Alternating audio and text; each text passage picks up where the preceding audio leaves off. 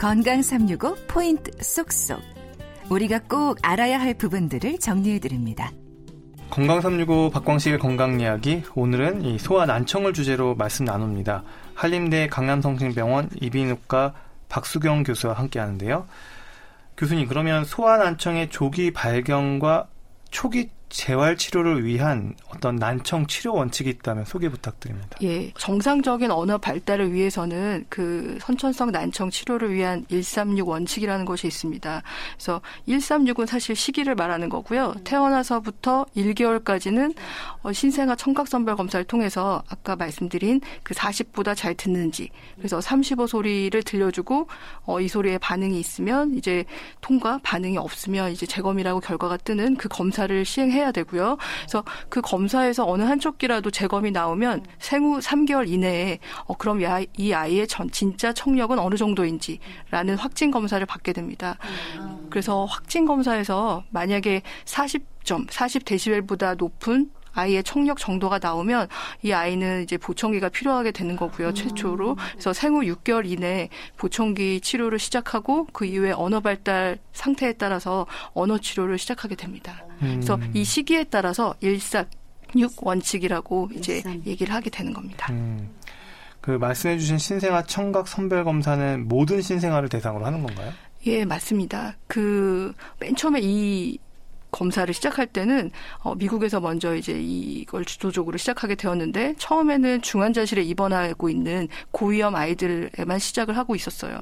근데 이제 나중에 난청이 생긴 아이들을 보니까 절반은 고위험군, 절반은 전혀 위험이 없는 정상 건강하게 태어난 아이들에게도 그 발생하는 거를 확인하고 나서 아, 이 검사는 모든 아이들에게 해야 되는구나라고 이제 그 1990년대쯤에 이제 확정이 되었고요. 그 이후로는 모든 신생아를 대상으로 선발 검사를 하는 것이 이제 당연하게 되었고 그래서 우리나라도 작년부터 건강보험 적용을 받게 되었습니다. 음, 그러니까 모두 해야 되는 이유는 특별히 고위험군이 아닌 그 정상 네. 신생아에서도 청각 이상이 발견되는 경우도 맞습니다. 있기 때문에 어, 지금 국가에서도 모든 아이들을 대상으로 네. 신생아 태어난 아이들 대상으로 신생아 청각 선별 검사를 지난해부터 해주고 있는 건가요? 네, 작년 10월부터 건강보험 네. 적용이 됐습니다. 네.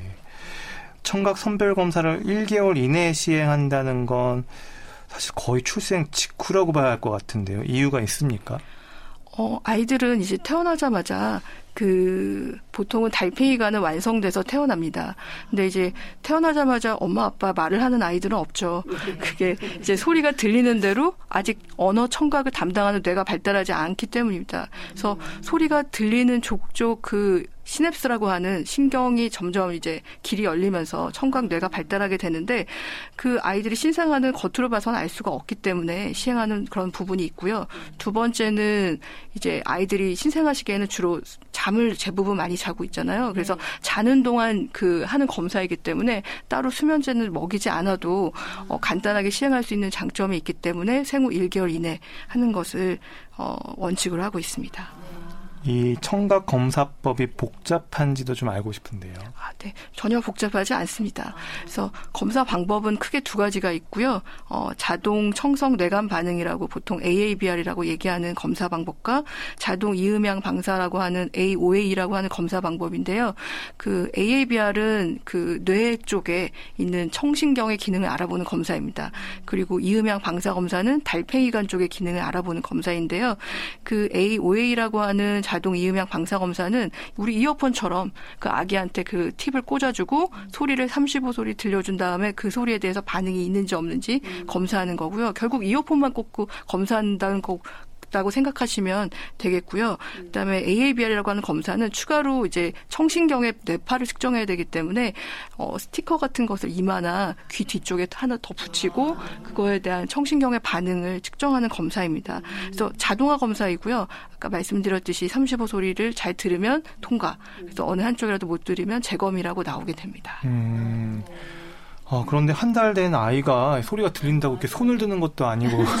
그러니까 자동으로 팔을 계산해서 나오게 되는 거죠. 아. 예, 어. 자동으로 그 화면 스크린에 꽂은 상태에서 버튼을 누르면 이제 소리가 아이에게 들려지게 되고 소리에 대한 반응이 이제 거기 그래서 인식하게 되는 뇌파나 겁니다. 뇌파나 뭐 이런 것들을 그렇죠. 달팽이관 같은 건가요? 경우는요. 그 뇌파라기보다는 소리를 들려주면 달팽이관 내에 이제 외 유모세포라고 있습니다. 유모세포가 이제 흔들거리면서 그 메아리 같이 소리가 나오거든요. 그래서 정상이면 청력이 정상이면 그 메아리 소리가 나오면서 그 소리가 나왔다는 것을 신호를 이제 아. 발견하게 되는 거죠. 그러니까 딱 판독이 뜨는군요. 예, 맞아요. 어. 자동으로 판독이 뜹니다.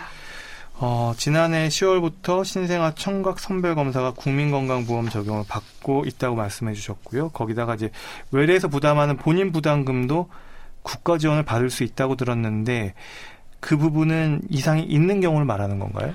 아니요, 이상이 없어도 그 외래에서 시행하는 경우는 이제 10%의 본인 부담금이 있고요. 입원해서 청각 선발 검사를 하게 되면 다 모두 무료입니다. 그래서 10% 생기는 그 본인 부담금에 대해서 이제 선발 검사 같은 경우는 그 거주지 보건소에 결과지랑 영수증을 갖고 가면 지원을 받을 수가 있고요. 만약에 재검이 나왔다면 아까 3개월 이내에 확진 검사를 해야 된다고 그랬잖아요. 그 확진 검사를 이제 청성내관 반응 ABR이라는 검사를 하고 있는데 그 검사비에 대해서 이제 지원을 하- 해주고 있고 그 밖에 이제 정말 난청이 입증이 되면 영유아 보청기까지 지원을 해주고 있습니다. 그래서 꼭 이상이 있는 것만 아니라 검사했다는 외래에서 검사하셨을 경우에 두 번까지는 검사비에 대해서 지원을 받을 수 있는 겁니다. 음, 어, 지원 얘기가 나온 김에 조금 더 궁금한 게요. 그러니까 난청이 있을 경우 결국 보청기와 같은 재활 치료가 이제 시작될 거고, 그러니까 올해부터는 보청기 지원도 가능한 건가요? 예, 맞습니다. 어, 기존에 국가에서 정하는 이제 청각 장애 진단이 있었습니다. 그 청각 장애인 등록하는 그런 프로그램이 있었는데요. 그 일반적으로 국가 청각 장애 진단은 양쪽 60점, 60 데시벨 이 넘는 난청이 있는 경우에만 지원을 하고 있었습니다. 근데 아이들의 언어 발달은 40부터 이제 그 중요한 의미를 갖기 때문에 40에서 59 사이에 있는 아이들은 지원이 없고 엄마들이 보기에 좀 소리에 반응이 있으니까 그 보청기를 안 하신다거나 그럴 수가 있거든요. 근데 그렇게 되면 이제 아이가 소리가 뭉개져서 들리기 때문에 말이 어눌해집니다. 그래서 그런 아이들에게도 지원을 할 수 있는 40에서 59 사이에 장애 진단을 받지 못하는 아이들에게도 이제 그 한 대에 대해서 131만 원까지 복지부에서 지원을 하고 있습니다. 음, 그러니까 양측이 아닌 한쪽만 아니요, 양, 아, 양측 난청이지만 한쪽만 지원하고 있죠, 아직은. 아, 양측 난청일 때 지원이 가능하고 한쪽만 지금 지원이 가능하다. 예, 맞습니다. 그러면 이제 이런 절차들 좀 어디에서 좀 살펴보면 좀 구체적으로 알수 음. 있을까요? 네.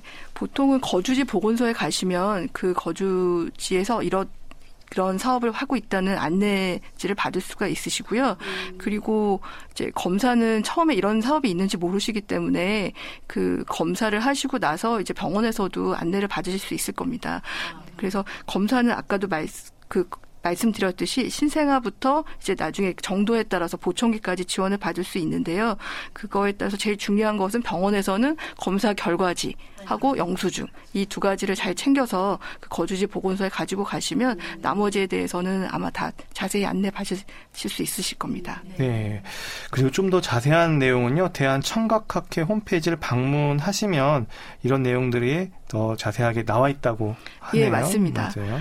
그 홈페이지에 가, 들어가 보시면은요 오른쪽 상단에 신생아 청각 선별 검사 온라인 교육 사이트라고 있고요. 이거는 검사를 하시는 분 또는 보호자분들도 들어가셔서 아 이게 구체적으로 어떻게 하는 검사이고 결과를 어떻게 그 내가 알아야 되는구나라는 것도 아실 수가 있고요. 특히 영유아 보청기는 두 단계로 이루어져 있거든요. 첫 번째는 이제 대학병원급 그러니까 아이들이 그 뇌파 검사를 나중에 확진 검사를 하게 되는데 그거는 이제 아가 수면제를 먹고 하거든요. 그래서 동네 병원 이비인후과에서는 일반적으로 하실 수는 없으십니다.